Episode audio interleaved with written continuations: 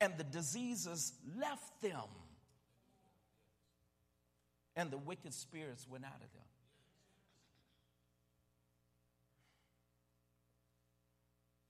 I told my family, He wants to do this through us. Michelangelo Buonarroti said the danger is not so much that we aim too high and miss it, but that we aim too low and reach it. And what we're asking God for is not enough. But we're doing this so that He can be glorified.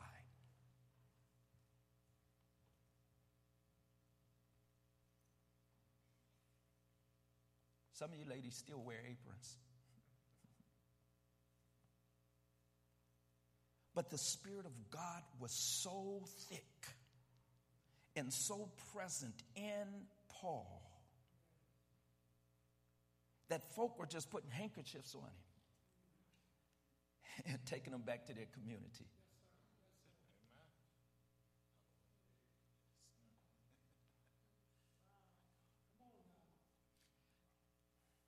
The pastor and I have what is called a weeping anointing.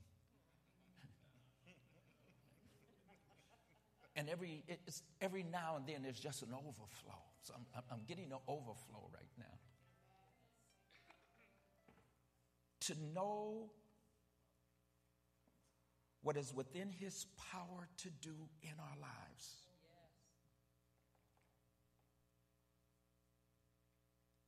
Somebody's going to get sealed this weekend. I'm talking about for eternity. If your spirit is open to the Spirit of God.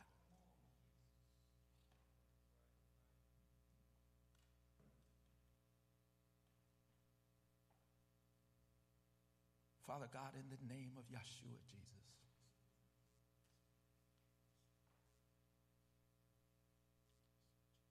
We have given more attention to empire,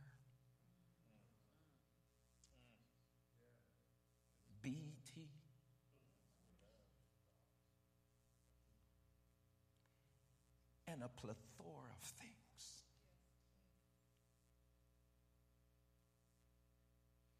So no virtue is coming up out of us, God.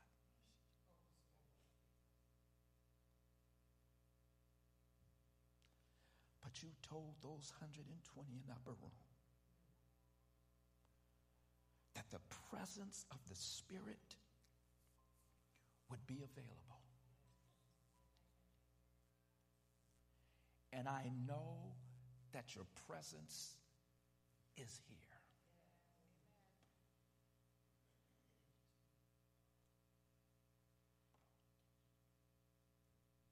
God, let us not leave here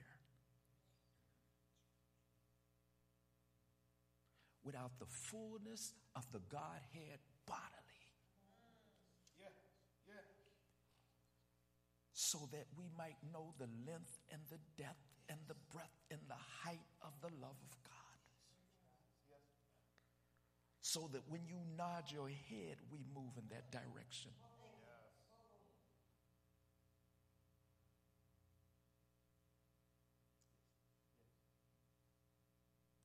God, you said in your word in Romans 8 9 that whosoever hath not the Spirit of God is none of yours. We don't belong to you.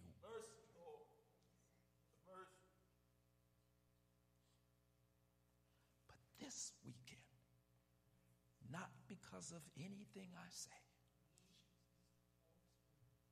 but a preparation of our spirit for your spirit.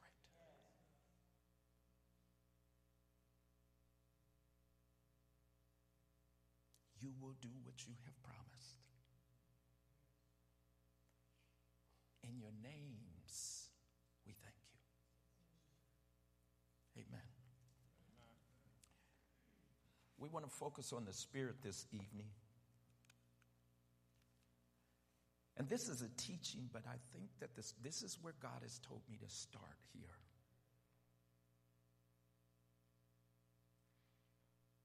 Because I grew up, I was born on the Sabbath. I was born on the day my mother was to get baptized in the church. I grew up in Youngstown, Ohio. I'm a Buckeye.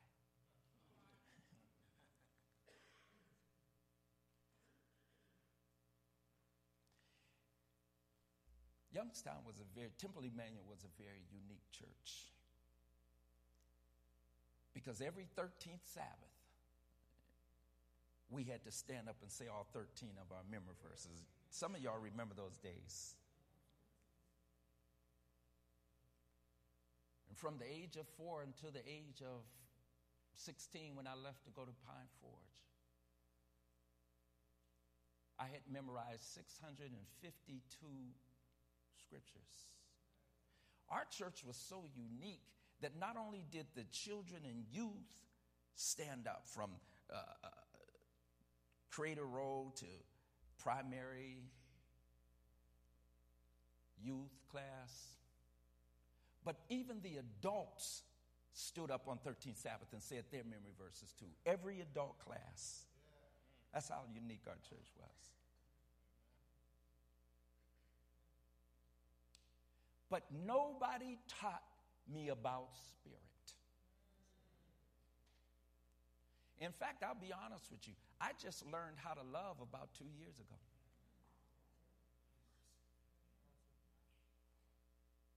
Because I guarantee you, most, most of you who grew up in the church, nobody taught you how to love. And therefore, Hugo says, Our love for God is equal to the man or woman we love the least.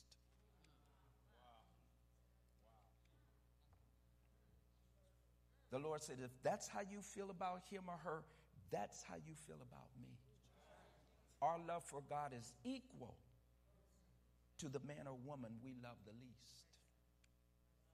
Now, you know, there's some folk who didn't tap dance on our last nerve with spikes on.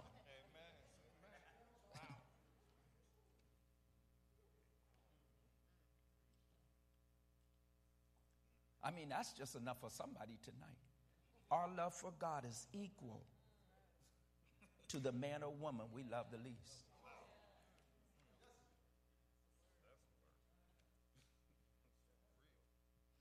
But nobody taught me about spirit. I heard about spirit, I heard people talk about spirit. I heard the term Holy Spirit, but nobody taught me about spirit. So this is, this is the base text right here and the very God of peace sanctify you wholly.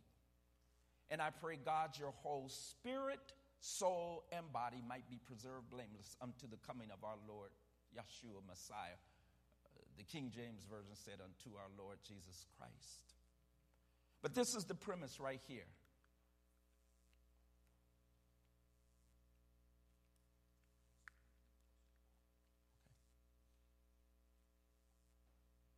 Will you advance that for me, please? If you don't understand spirit, what it is, its function, and its centrality in relationships, then everything else you think you understand about relationships will only confuse you. Because everything flows from spirit. If you don't understand spirit, what it is, its function, and its centrality in relationships, or marriage, or parenting, then everything else you think you understand about relationships, marriage, or parenting will only confuse you because everything flows from spirit. But nobody taught me about spirit.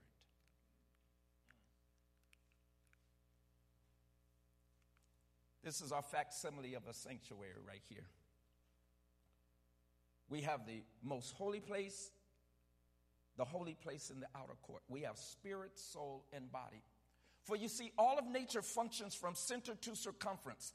It's, it, it goes from the inside out. Uh, uh, when I was a little boy, I took a, apple seed and a razor blade and I slit open that apple seed, that little seed, and laid it side by side. But my natural eye could not see the, the growth principle within that seed because it was imperceptible to the natural eye. But if you take that seed and put it in the nurturing environment of the earth, it begins to germinate, it begins to grow. So the divine order of human existence is spirit, soul, and body. Spirit, soul, and body. Let's start in the outer court. In fact, I think. Okay. Next one. Next.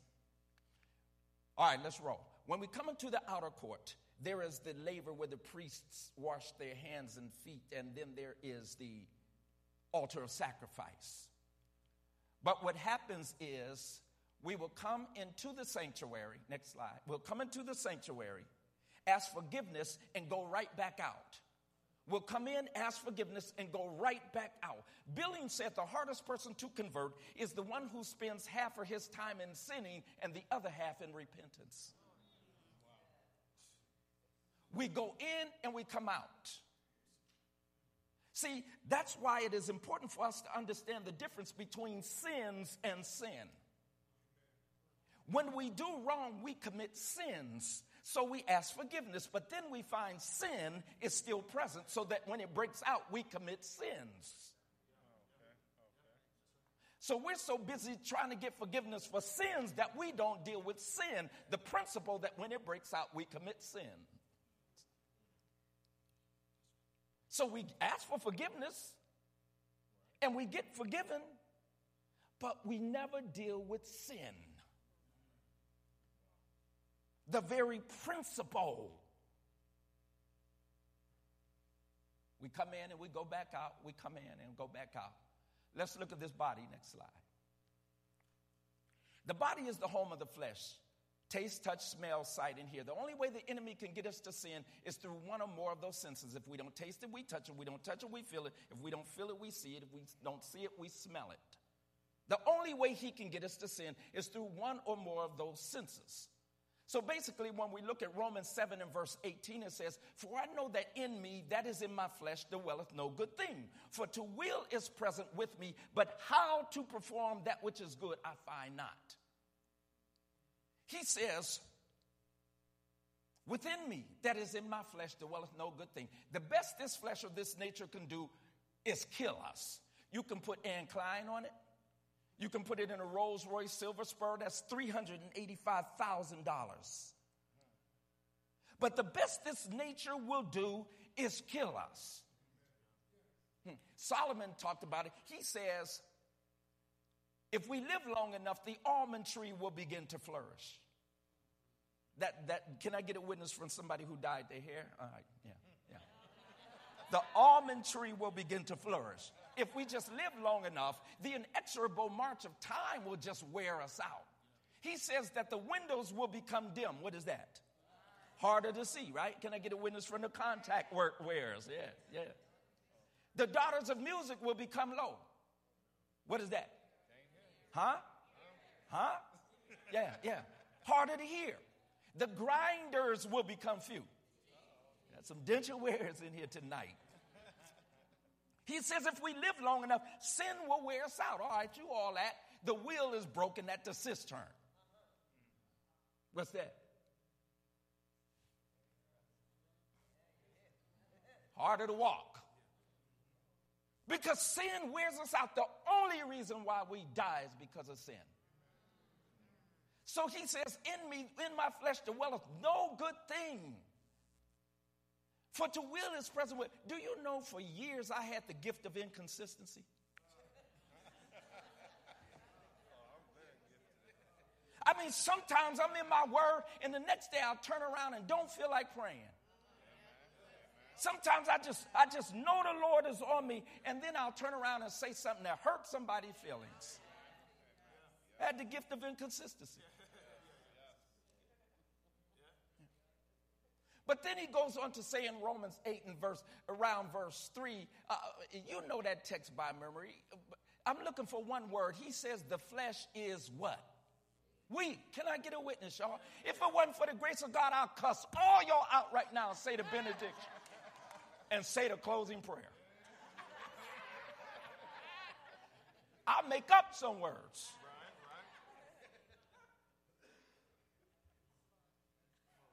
The flesh is weak.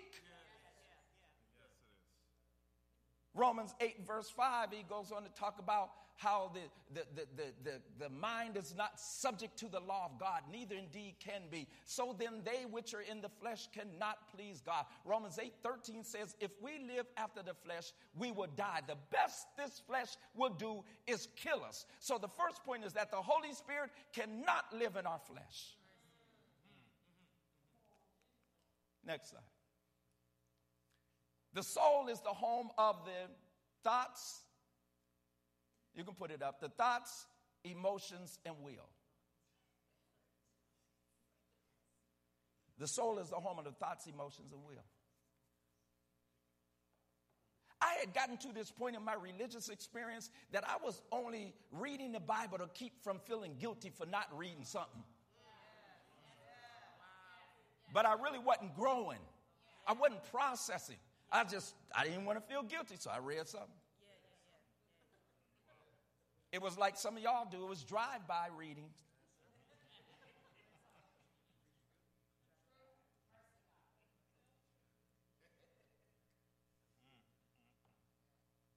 So Genesis 2 and verse 7 says that Yahweh Elohim breathed the Ruach, R U A C H, the spirit, the breath into Adam, and Adam became a living soul. So the breath and body makes a living soul.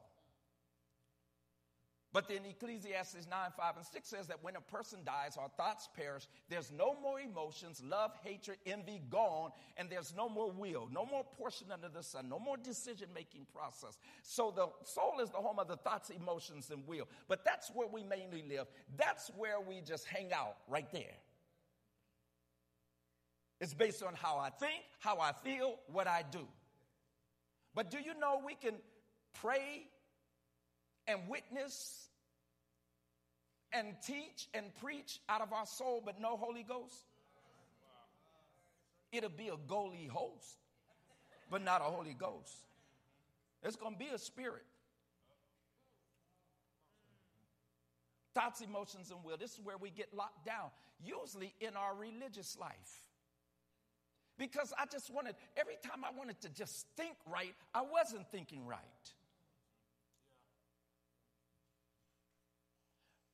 I wanted to feel something when I prayed, but I, I wasn't really feeling much of anything. And, and the more I tried to do right, I wasn't doing right.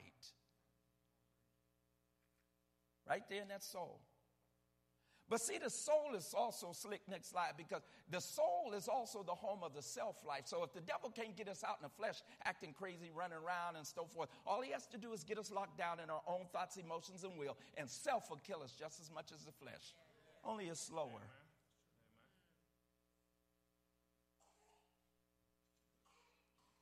The soul is the home of the self life. So the Holy Spirit cannot live in our flesh, the Holy Spirit cannot live in our soul. Because the flesh, the Word of God says, it is not subject to the law of God, neither indeed can be. Our soul, our thoughts can be erroneous, our emotions can be negative and unhealthy, like some of yours is, and our will can be stubborn and obstinate. The Spirit of God cannot live in our soul. Next slide.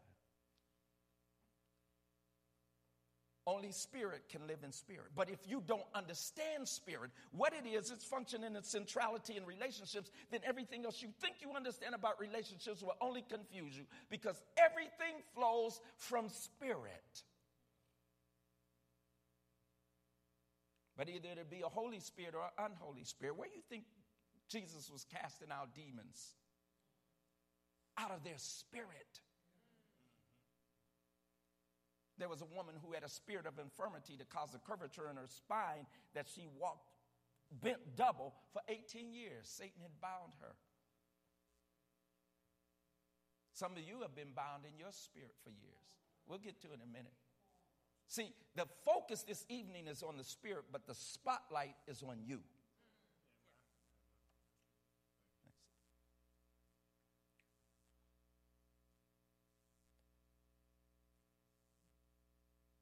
See, this is what happens here. Is when we are born again, let's, let's look at a couple of texts, John 3 and verse 3, where Jesus said that except you are born of the water and the spirit, you can't see the kingdom. Water baptism does not put anybody in the heavenly family. Matthew 3:11 John says, "I baptize with water unto repentance." That's it. Water baptism is only for repentance. The only thing I remember about my baptism is at the age of 12, when they told all the young people that we had to get baptized at 12 years old. We said, why? They said, because Jesus went to the temple at 12. Now you connect those dots. I'm still trying to. So we got baptized. I got baptized at 12. But the only thing I remember about my water baptism was that the water was freezing. The deacons didn't even heat the water. Deacons, heat the water, brothers. I got in the water. Whoa, whoa, I'm jumping and hollering. My friends just laughing at me. That's all I remember about my baptism. That's it. Water baptism does not put anybody in the heavenly family. It is a travesty to baptize somebody with water and let them out. That's why we went out, uh, uh, came in wet, dry devils, and came out wet devils. When Christ was baptized, he was baptized with water and spirit. How dare we let anybody out of the water without spirit baptism? Stay here, I'm telling you. Because if we let them out, it is only unto repentance but they are not in the heavenly family. And that's why some of us struggle so much. When we immerse a person, we immerse them, but, but I, when I do that, I put them down and I bring them up, and then I raise my hand and I ask for the baptism of the Holy Spirit. When Christ was baptized with water, he was baptized with spirit.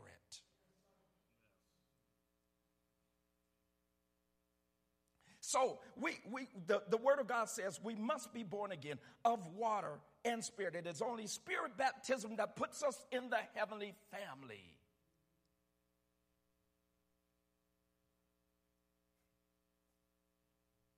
Then Peter says in Acts 2 and verse 38 Repent and be baptized for the remission of your sins, and ye shall receive the gift of the Holy Spirit.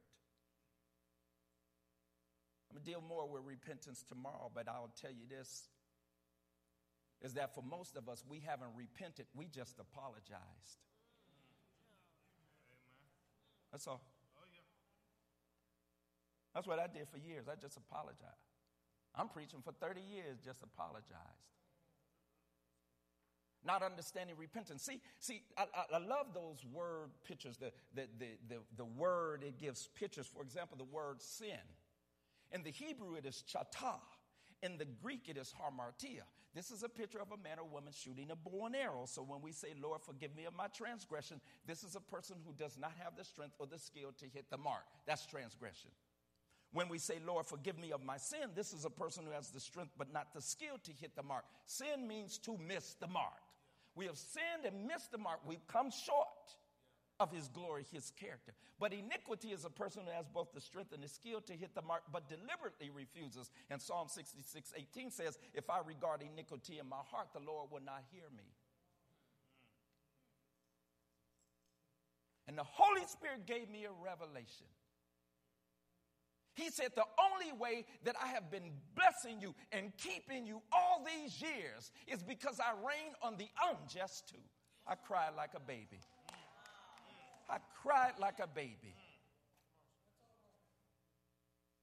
It's because I rain on the unjust. That's why I've been keeping your family going.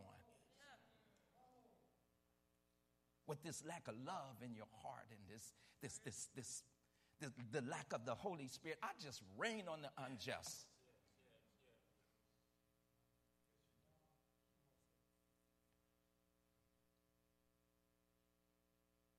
And so when, when, when, when the, the, the, the Spirit of God wants residence in our human spirit. See, when Yahweh breathed the Ruach, the Spirit, into Adam, at that time he received a soul and a spirit, but it was not the Holy Spirit, it is a human spirit. And our human spirit is a receptacle that will either house our Creator's Holy Spirit or the devil's unholy spirit.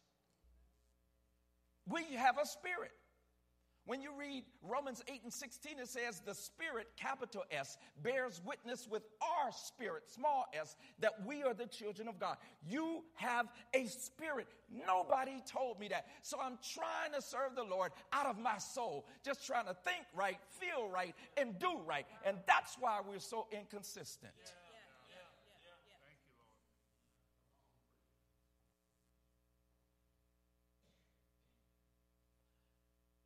But when the Holy Spirit takes residency in our human spirit, when we are born of the Spirit, because all of nature functions from inside out, from center to circumference, it is now the Holy Spirit in our spirit that now directs our soul, our thoughts, emotions, and will, and the body becomes the servant and carries it out.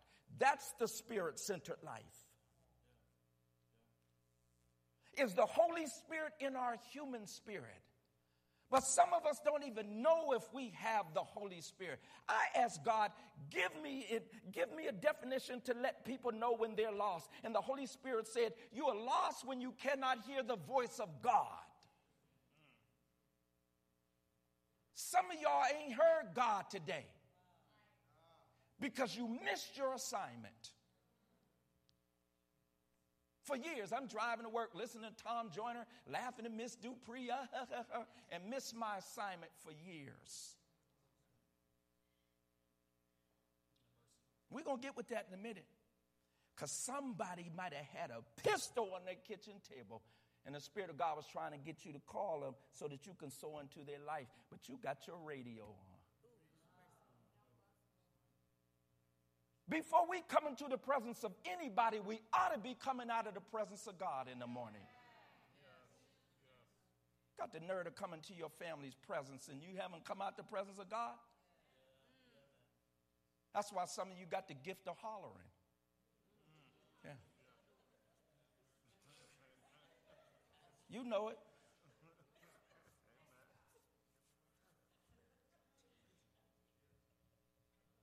Hollering ain't Holy Spirit.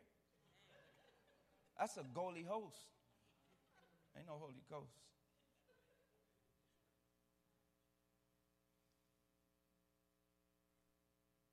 Somebody missed their assignment today.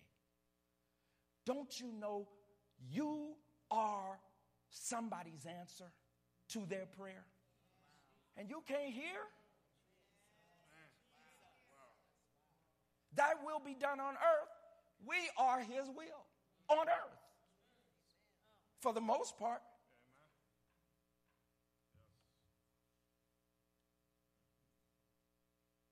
So it is the Holy Spirit who takes residency in our human spirit. That's where he wants to abide. But let's roll on this and see. There's the text right here. The Spirit Himself bears witness with our spirit that we are the children of God. Some of us don't even know the Lord's voice or whether the devil's trying to speak in a religious guise.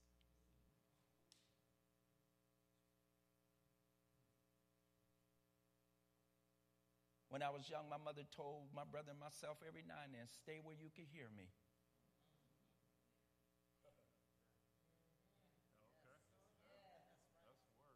That's why I found that reading the scriptures every day, and we never read for information, we only read for a relationship. That's why reading the word is so important because it gets us used to hearing the voice of God. And sometimes the Spirit of God only speaks once. That's it, just once. Once. That's why I had to repent. Repentance is a picture of a man or woman going in one direction and making a complete U turn and going in the opposite direction. That's repentance. It is to be so godly sorrowful that my sins murdered Christ. That I am willing to make a complete U turn away from sin, self, and Satan and go toward Christ. Repentance was supposed to be a one time act. See, there's a difference between confession of sin and repentance. In fact, really, God really doesn't forgive sin. Because if God could forgive sin, then Christ wouldn't have had to die. Sinners are forgiven, not sin. Sin has to be destroyed, but that's another topic there. God ain't going to forgive sin because it raped and murdered his son. He ain't forgiven that. But he forgives sinners. That's why we're so casual about sin.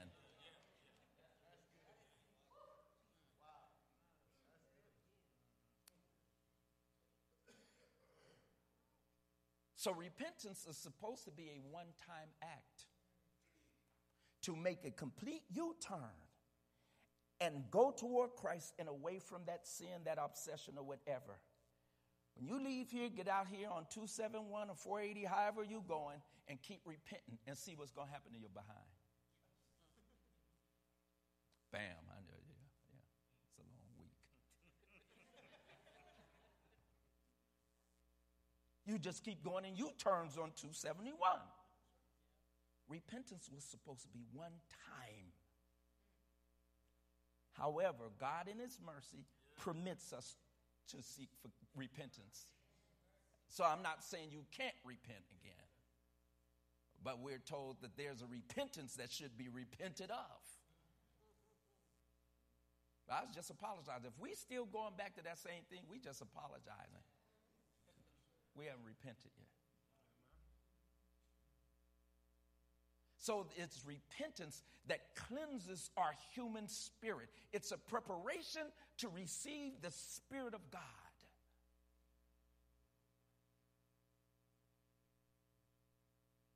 Some of us can't even apologize to some of our loved ones.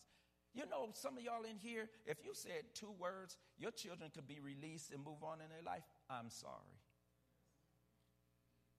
If some of y'all would just tell them, I'm sorry they could be delivered and move on in their life.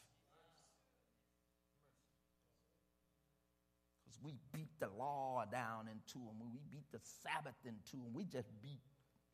Yeah. You know what I found out? Most of our, uh, most of our children don't like our God. Can't stand our God.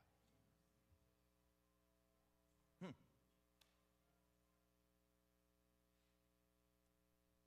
But when the Spirit of God comes in,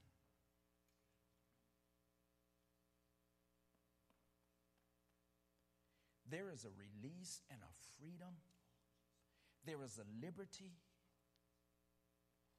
There is an assurance. There is a certainty.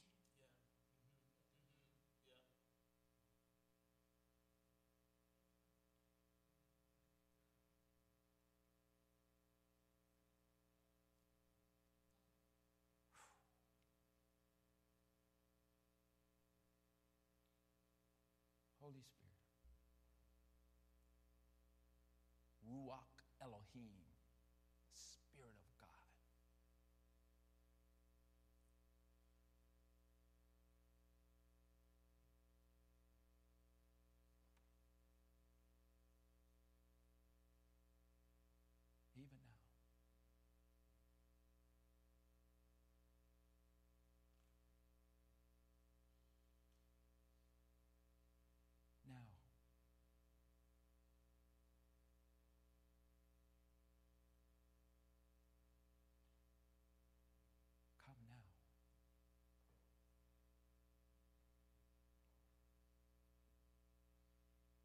Now.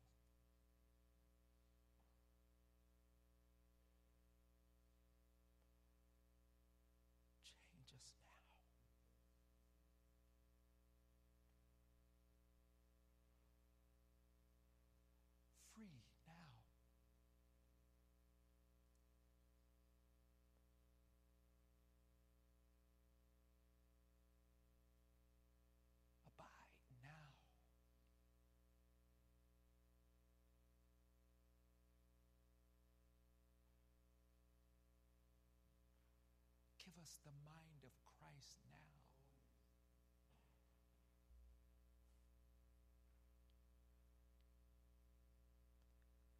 We need a holy boldness now.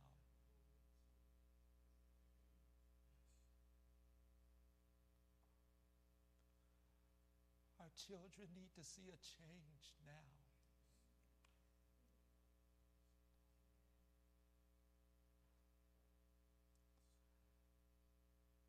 We need the heart of God now.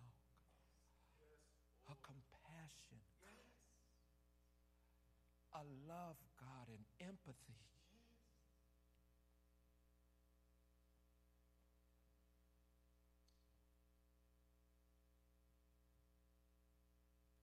I know you're here.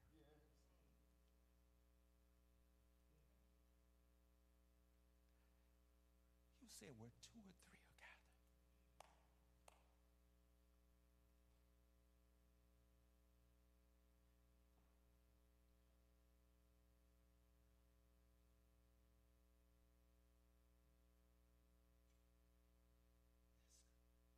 Hover over us, Holy Spirit.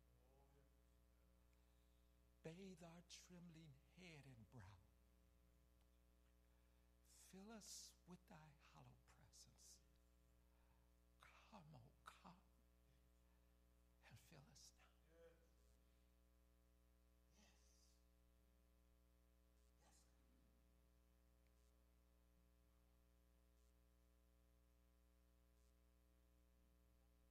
We receive you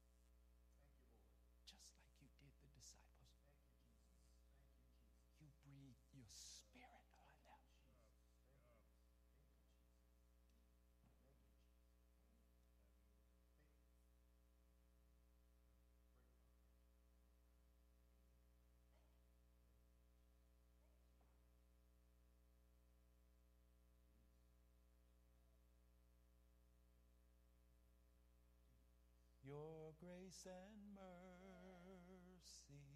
come on, brought me through. I'm living this moment because of you. I want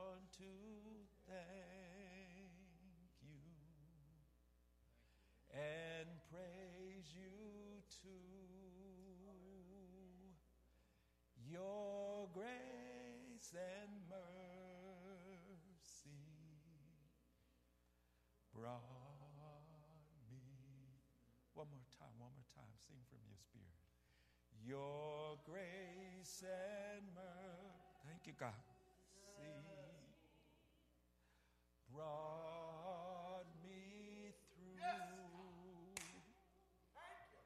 I'm living this moment because of you.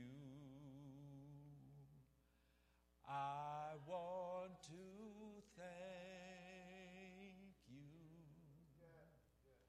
and praise you too. Your grace and your grace, your grace and mercy, your grace, one more time. Your grace and mercy brought me through. Oh my God. Next slide. Next slide. Next slide. Next, please. I want to bring this into the male female context very quickly for you to really understand this thing about spirit. Because, my brothers, women basically love from their spirit to their soul to their body. They basically love from the inside out. As men, we are socialized to love from the body with the flesh. So when a man doesn't understand spirit, we'll see in a moment how he can interrupt his wife or woman's spirit. Uh, when a man doesn't understand spirit, he will either weight, wound, oppress, or violate his wife or woman's spirit. And when a woman's spirit is interrupted, she cannot function in a state of normalcy. And the first thing that goes out the window is sexual intercourse. Don't touch me. See, when a man doesn't understand spirit, he's confused. So, therefore, when a woman's spirit is interrupted, weighted, wounded, oppressed, or violated, so women love from the inside out. Next slide. These four things right here. I just want you to really grasp this thing called spirit. When a woman's spirit is interrupted, she can't function in a state of normalcy. A weighted spirit is basically burdens and pressures. That's the most manageable spirit that a wife or woman will have. A wounded spirit comes through words. Next slide. You see, women, put it all up there, thank you. Women love words. But let me put an antecedent on that truthful words. So if I say something that wounds my wife's spirit, it's a, it's a clean wound if I immediately go back and rectify it. Honey, I was wrong. I am sorry. I'm asking you to please forgive me. And I give an adequate and complete explanation. But if I say, man, I ain't saying nothing to her, then her spirit becomes bitter and resentful. An oppressed spirit is only for one purpose, and that's subjugation. There have been women who have been made to feel lower than dirt. You ain't nothing. You ain't never been nothing. And a violated spirit comes through adultery or pornography. That's probably the most difficult spirit that I have found to bring back to a state of normalcy. So when a man doesn't understand spirit, he will either weight, wound, oppress, or violate his wife or woman's spirit. When a woman's spirit is interrupted, she can't function in a state of normal, normalcy. But it gets deeper than that because once a man steps across the line with a woman, it's over. She don't love you. She don't hate you. She will cook your food, rear your children, but it is over because she has evicted you out of her spirit. And there is no romance or finesse that will get you back in. These ladies know that too. And it's not a put down there, brothers, but it's really understanding spirit. If we don't understand spirit, we're confused. God is not the author of confusion. But when we don't understand spirit, we'll just function out of our soul. But there are some women who have turned around and weighted, wounded, oppressed, or violated their, violated their husband's spirit. But to go a little deeper with this, as we put the spotlight on ourselves, some of you in your upbringing have been, your spirit has been interrupted. I'm looking at children all over the city of Washington, D.C whose spirits have been broken. And a child with a broken spirit is like a bird with a broken wing, they cannot fly. So, some of your spirits were interrupted in childhood. I'm counseling more brothers who got flipped when they were young. But when your spirit is interrupted, you can't function in a state of normalcy. And because all of nature functions from the inside out, when your spirit is interrupted, it automatically affects your soul, your thoughts, emotions, and will, and the body simply becomes the servant and carries it out. That's why some of we got some brothers in here who are self-medicating off of food, but you call it a big appetite. But the truth is that food is a temporary anesthetizer of pain. And so we got a whole lot of brothers who are in pain. You see, women will go outside with their pain, men go inside with their pain. So if some women are, are, are bag ladies, you know, dragging all their bag, their, stuff in their bags, then brothers are shopping cart brothers. They pushing shopping, shopping carts full of pain, spilling over. Ask most brothers, how you doing? I'm good, man. I'm all right. You know you ain't all right.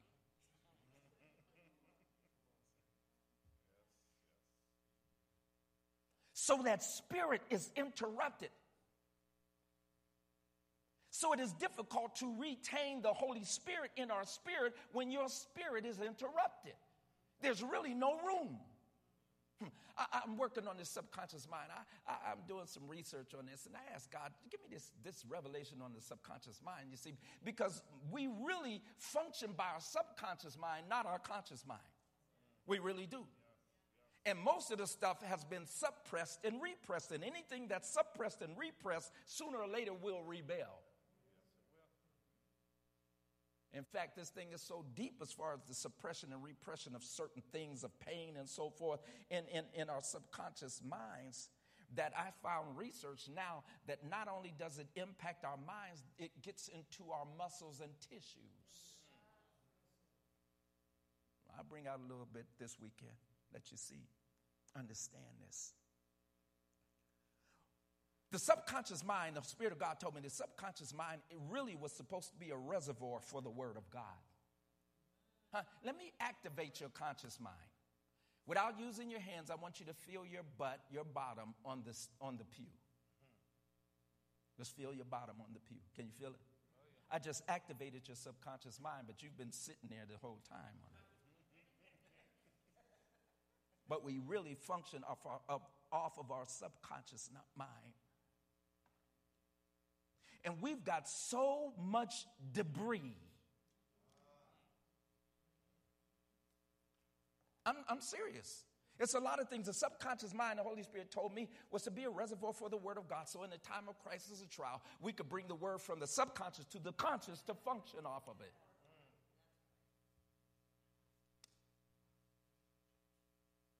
But this thing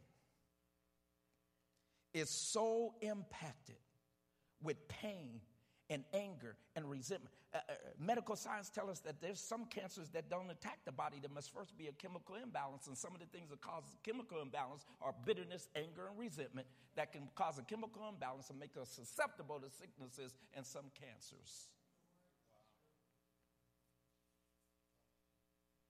But it gets a little deeper than that. I didn't know until 1995 my father drank alcohol. He died in 99. All these years.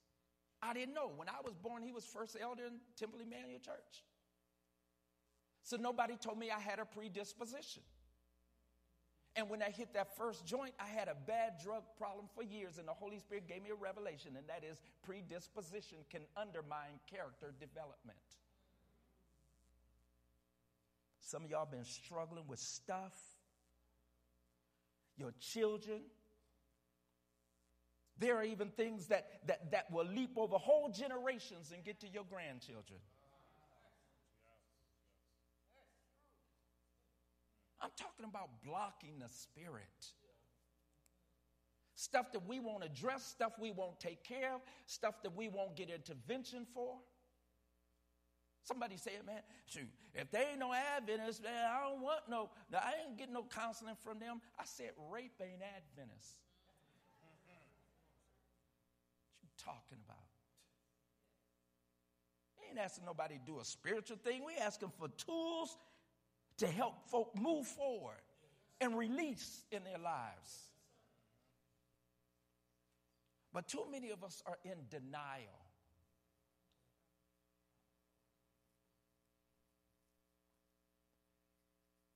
When your pipes burst, what do you do? You get a plumber. Your car mess up, what do you do? if your spirit is interrupted, most of us don't even do anything. Because if you don't understand spirit, you're confused.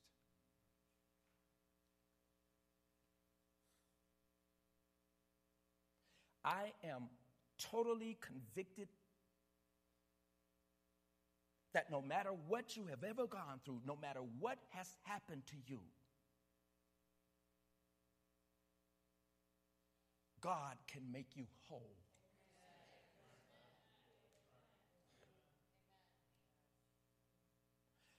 But see, this is where people leave off here.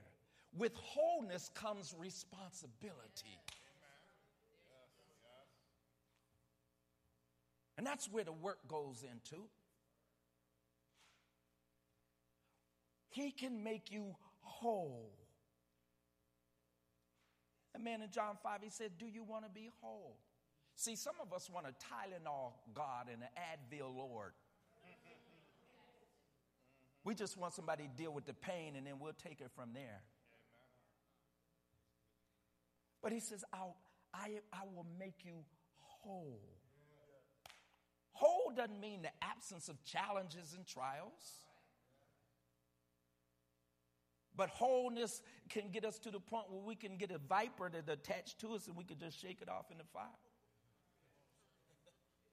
You go back and read Acts. See, we are continuing, my family, we are continuing the book of Acts. We expect that what has happened, we got the same God to do what we need at the time that we ask Him to do it. If it's the laying on of hands, if it's the casting out of demons, we are demanding Him to do that so that he can be glorified and so that we can bear fruit. And we're asking that that fruit remain until Christ comes.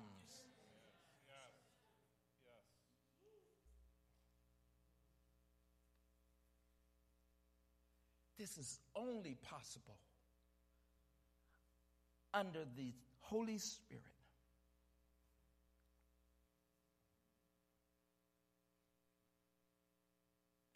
I am so confident that the Spirit can make you whole just based on what He's done for me in Christ. See, God does nothing except in Christ. Nothing except in Christ.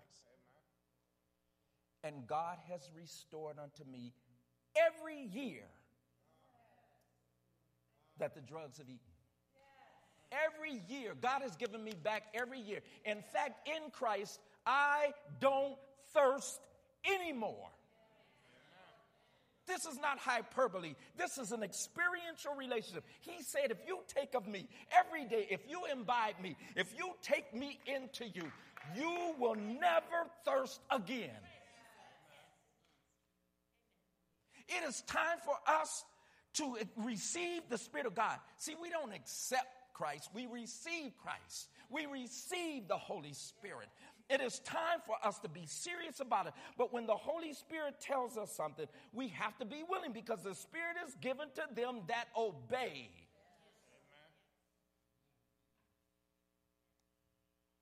Obey Him.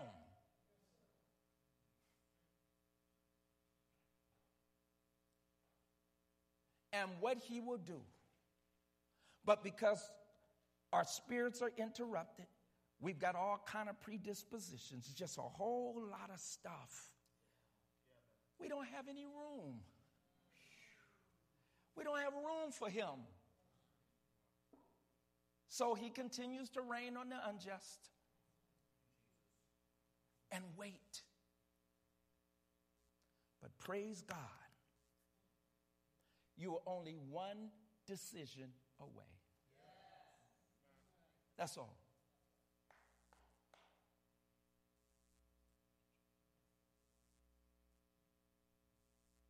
I made up my mind while I was convicted. If the Lord cannot sit on the couch with me and watch what I'm watching, I don't watch it anymore. If I can't take my beats off and put it on his ears, and it doesn't crucify him afresh or put him to open shame, then I can put the beats back on me and listen to it. See, you know, we just want. We want God's power, but not his opinion.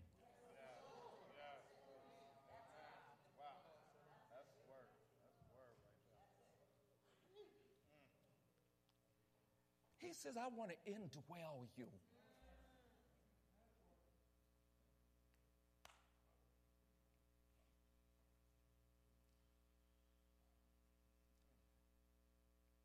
Through his spirit,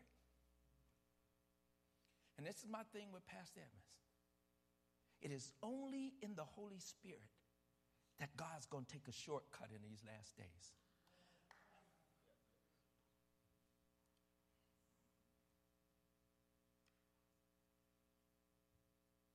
I stopped riding a train in DC. I'm about finished. I stopped riding a train in DC, the metro train. My thing was because uh, so I can save money.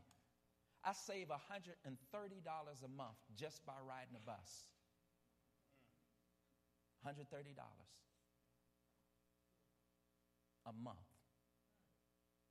But little did I know I was going to start riding what I call Jesus bus.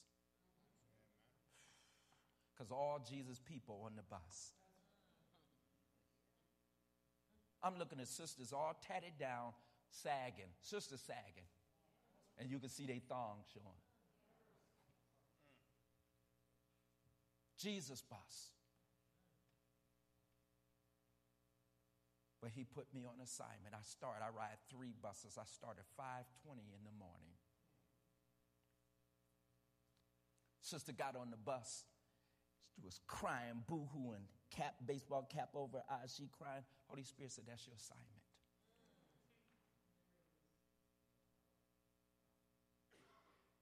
I stepped up to her. I stooped down. I said, Listen, sis, I ain't trying to answer your business. All I want to know, can a brother pray for you? I called him up. I started interceding for this sister. I got to my first stop. I got up to get off. She stood up, hugged me. She said, "Thank you." I'm on Jesus bus now. I'm praying with folk 5:30 in the morning on a bus stop. I don't even know them one of the hospitals, we stopped in front of Providence Hospital. A lady got on a lot of um, indigent people, uh, you know, who just go to the hospital. And, and she got on the bus. She didn't have on nothing but a hospital uh, blanket around her. She sat right behind me, leaned her head against the window. So I'm sitting in front. I turned toward the window. I said, Listen, would you mind if I pray for you and pray for your healing? She opened one eye. She said, Not right now. So I just turned back around and I'm interceding for her in my spirit. Five minutes later, she said, All right, you can pray for me. Oh my God. And I'm calling on the name of Yahweh Rapha. I'm calling on, I'm not asking if it's your will. That's our back door, you know that? We lead a result to Him. So I finished praying, interceding for her. And I'm sitting back straight, riding. Two minutes later, she said, Hey, can I pray for you? Now, I'm going to be honest with y'all. This is Jesus' bus. I don't know what she said, but one sentence. And bless all his baby mamas. That's all she I texted my wife, I said, Somebody just prayed for you this morning. I'm talking about Jesus bus. A lady got on, on the bus one day cussing everybody out. Brrr, you brrr, brrr. We get to a stop. All right, y'all have a blessed day now. oh my God. But I'm seeing God. I'm laying hands on, laying hands on people on Jesus bus. On assignment. Let's run this to the end. Let's just let's move this thing to the end. I want you to see every morning, every morning I asked the Holy Spirit, what is a normal spirit? And this is what the Holy Spirit said. The fruit of the Spirit is a state of normalcy. This is how our spirit is supposed to be every day. See, now that you know you have a spirit, when everybody, anybody comes into your presence, they come into your spirit. I can sit at the dinner table of a couple, a married couple, and in five minutes, I'll tell you the spirit of that marriage. One Sabbath, I'm going to give out Oscars. All y'all married folk who faking it, men go to the left, women go to the right.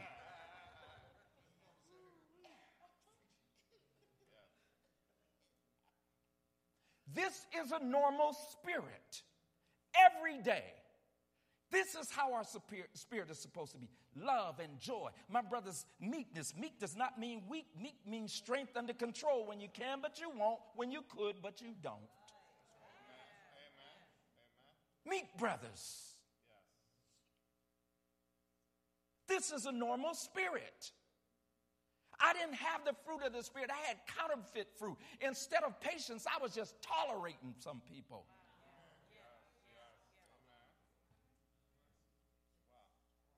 God can't bless toleration. Therefore, the enemy doesn't want to have control your mind. He wants residency in your spirit. Next slide. Here it is right here. Whenever you sense any of your fruit being interrupted, you must activate your spirit. Your peace, your faith, praise. Praise is an activity of spirit. Praise will keep your spirit in a state of normalcy so you don't go out into your soul or go along with your own thoughts, emotions, or will, or out into the flesh to do something stupid. Praise is an activity of spirit. Have you ever been driving down the street and you start thinking about the goodness and mercy of the Lord and where He brought you from? And tears just rain down your face. Praise. Now, let me hasten to say this. If you, if you stand and raise holy hands and dance, fine. If you're quiet and meditative in your praise, fine. So don't make me stand up, don't make me sit down. Praise is individual. It's individual. But I'll tell you this there will be no conservatives in heaven. How you gonna walk up to the Savior, Lord? I just want to touch base with you. You know, shake your hand. So this is praise rehearsal down here, but but but you don't know because somebody can be quiet and meditative in their praise, but in their spirit they're doing backflips. Thank you, Jesus. Thank you, Jesus. And they just quiet. But then some folk get mad because people be up loud and shouting and praising and dancing. You don't know whether Sister Smith had a nine millimeter on her table. But the Spirit of God gave you her assignment Sabbath morning to sow into her spirit. Now she comes to church and dances because she alive, and you mad because she's jumping and hollering. And she almost put a nine in her mouth. Leave folk alone. When your spirit, any fruit, this is it. If any of your fruit gets interrupted, praise, worship. Some of you don't know how to worship on Tuesday.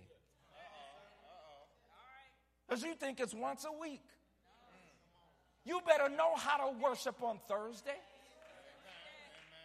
In fact, praise is a prelude into worship. Sometimes I just start worshiping in the morning by just joining in with the heavenly host.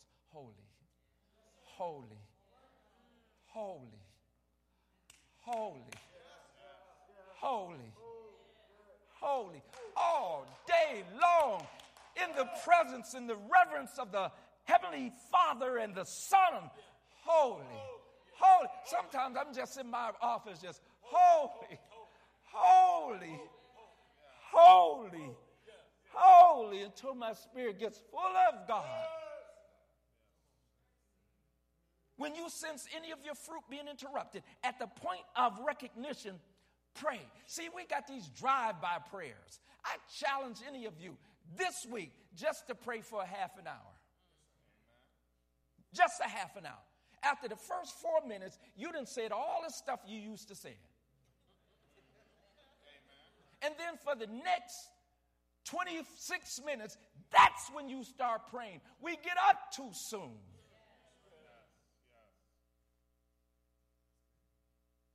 And then the scriptures, the, the, the, word says psalms and spiritual songs. Go to the word. Just start back in Matthew, Mark, Luke, and John again. Look at Christ's life, his words, his ministry, his, his, just look at him.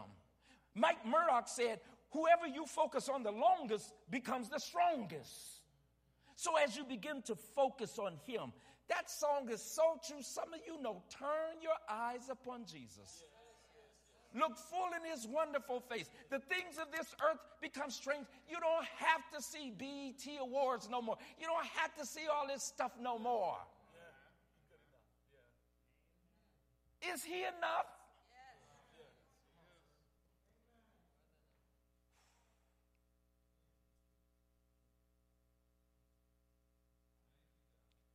In the morning, every morning, last night, just some tips, I'm ending. Go to bed in the spirit. Don't make your last night on earth Netflix.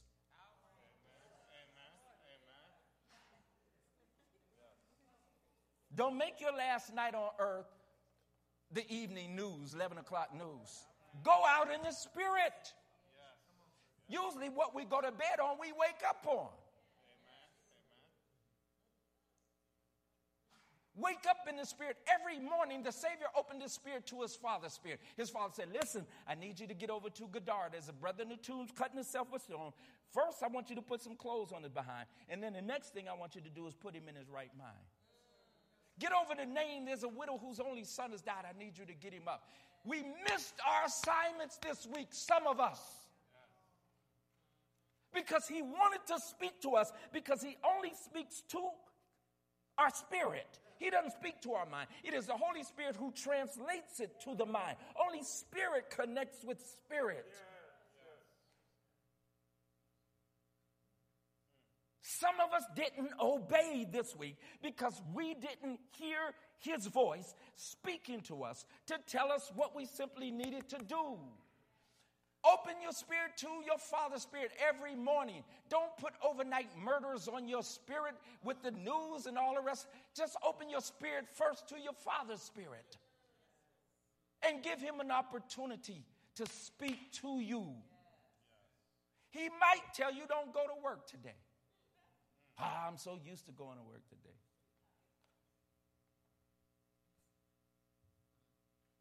But He has a reason for that.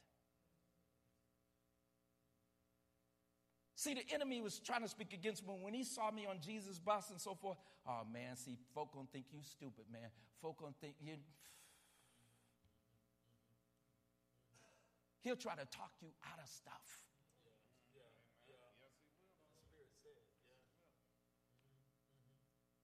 Wake up in the Spirit. Read your word daily. Pray throughout the day. Make it your morning, noon, and evening prayer. I mean, brothers and sisters in, in Islam, Muslim, they pray five times a day. Five times.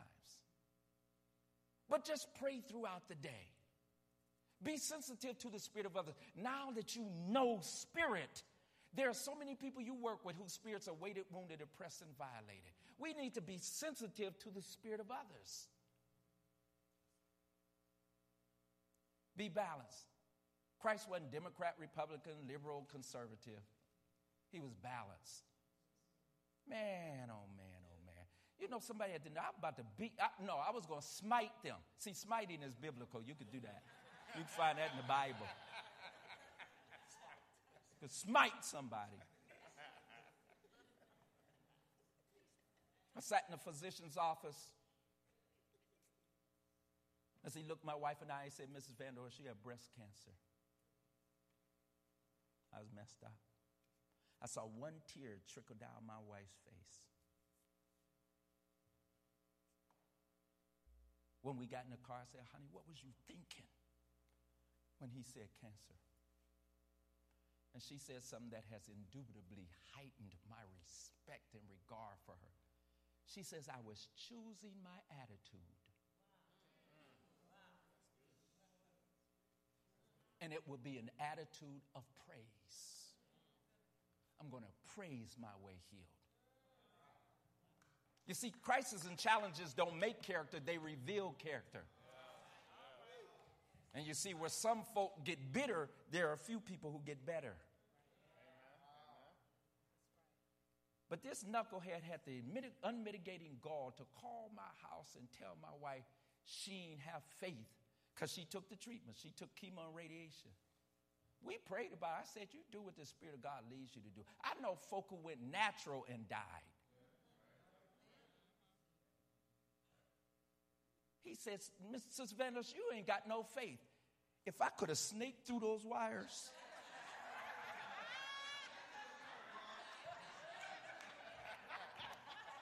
and came out through his phone, I would have smoked that brother. That's biblical. You can, you can, you can smite. That's, you, you can find that in the Bible. I ain't going to kill him. I'm just going to smite him. My point is, we got to be balanced, y'all. The balanced spiritual life is just something.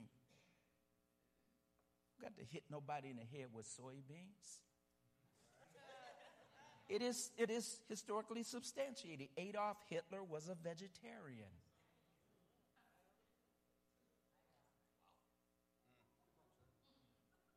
There's no virtue in all of that. But to be balanced. If your children could have a, some balanced parents, hmm, and then get intervention. Because some of us really need to go get some help to clear some of this debris out of our spirit. Some of you have EAPs, employee assistance programs. Don't cost anything. Take advantage of the stuff. Some of, some of us need marital counseling. I, I do family interventions by Skype. Sure do. Whole family line up in the living room, around the table. And we dealing with it because we know we know that in some families just some junk and some stuff that we just need some family intervention so that we can just like get get settled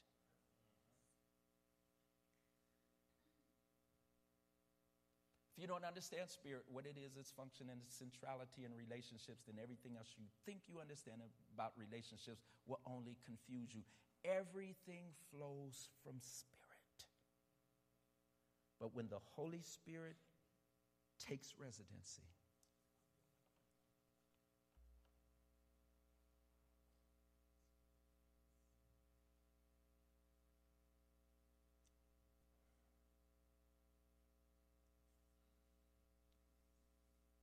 He will do exceedingly abundantly above all you can ask or think.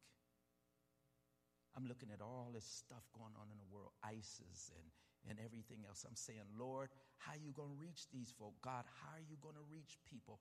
I mean, folk in strip clubs and just drugged out or whatever. And he says, I'm going to reach them through the anointing. Acts 2:17. In these last days, I'm going to pour my spirit out. Yes.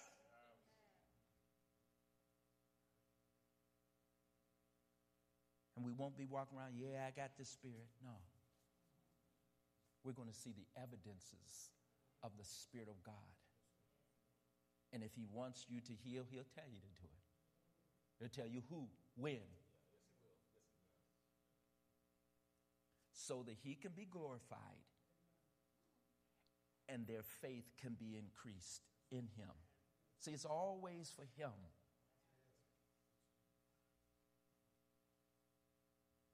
Let's, let's end right here. Let's just take a moment to think out loud. What did the Spirit of God say to you this evening? Let's think out loud real quick.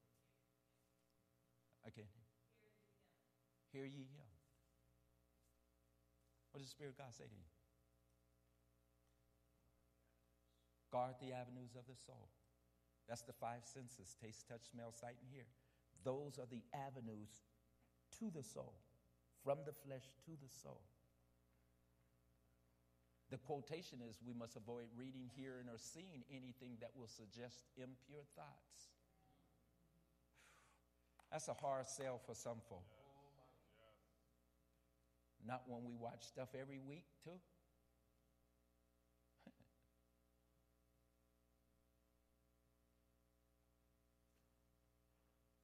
What does the Spirit of God say to you?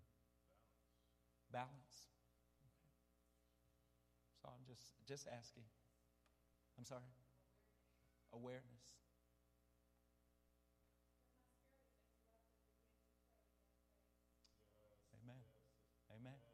Anytime you feel that fruit, whether it's your faith, your patience, your peace, at the point of recognition, activate your spirit and it will keep it in a state of normalcy so you don't go out into the soul to go along with your own thoughts, emotions, or will, or out into the flesh to do something stupid. I'm telling you, it works. Yes. Mm, okay. Thank you. Father, we just thank you.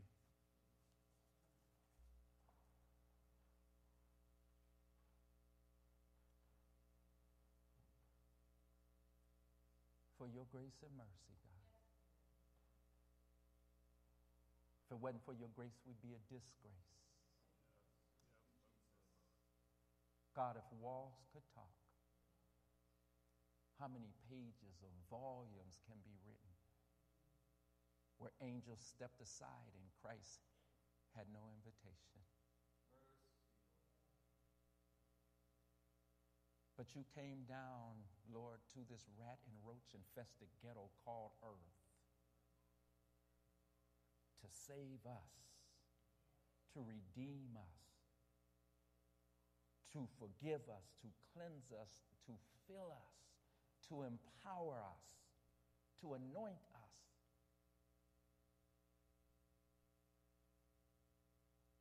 so we're not playing this weekend, God. We're asking that your spirit declare war on our flesh. That's trying to push back. That it doesn't take all that. Or that we can just minimize. Oh God, you told me how faithful do we want our wife or husband to be to us?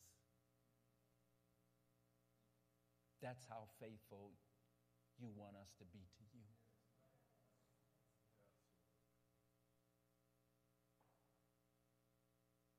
So, God, we're not going on feelings now.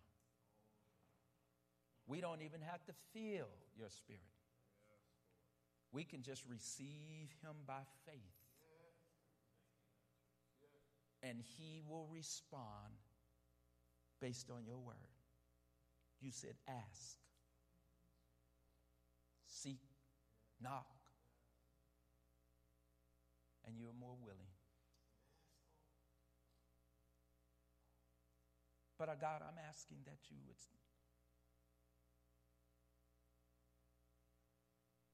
hover over us with your sealing this weekend. not simply for time before eternity. The seal that will lock us in to the point that we would rather die than sin.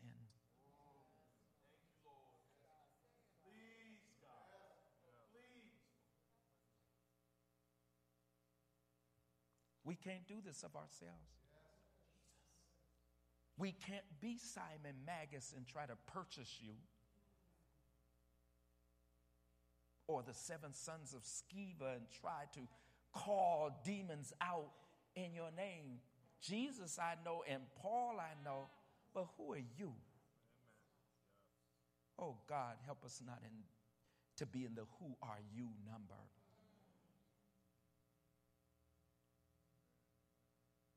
Thank you, God, that you tarried with us this evening.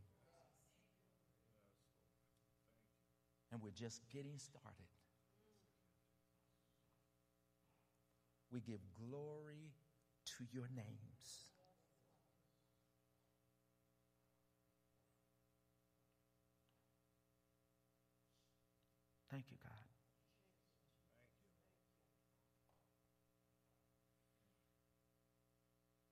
In the name of Yahweh and Yeshua HaMashiach, our Messiah. In the name of El Elyon, the Most High.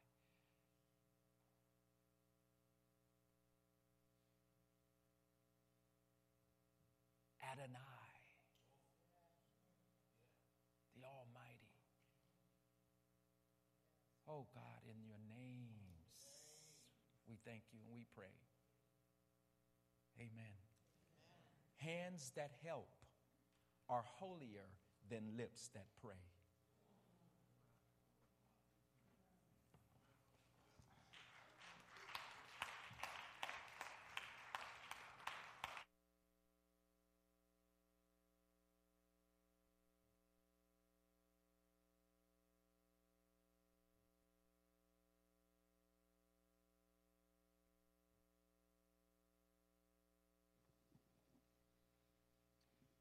Just just just one word. The next time this group should come together is tomorrow night at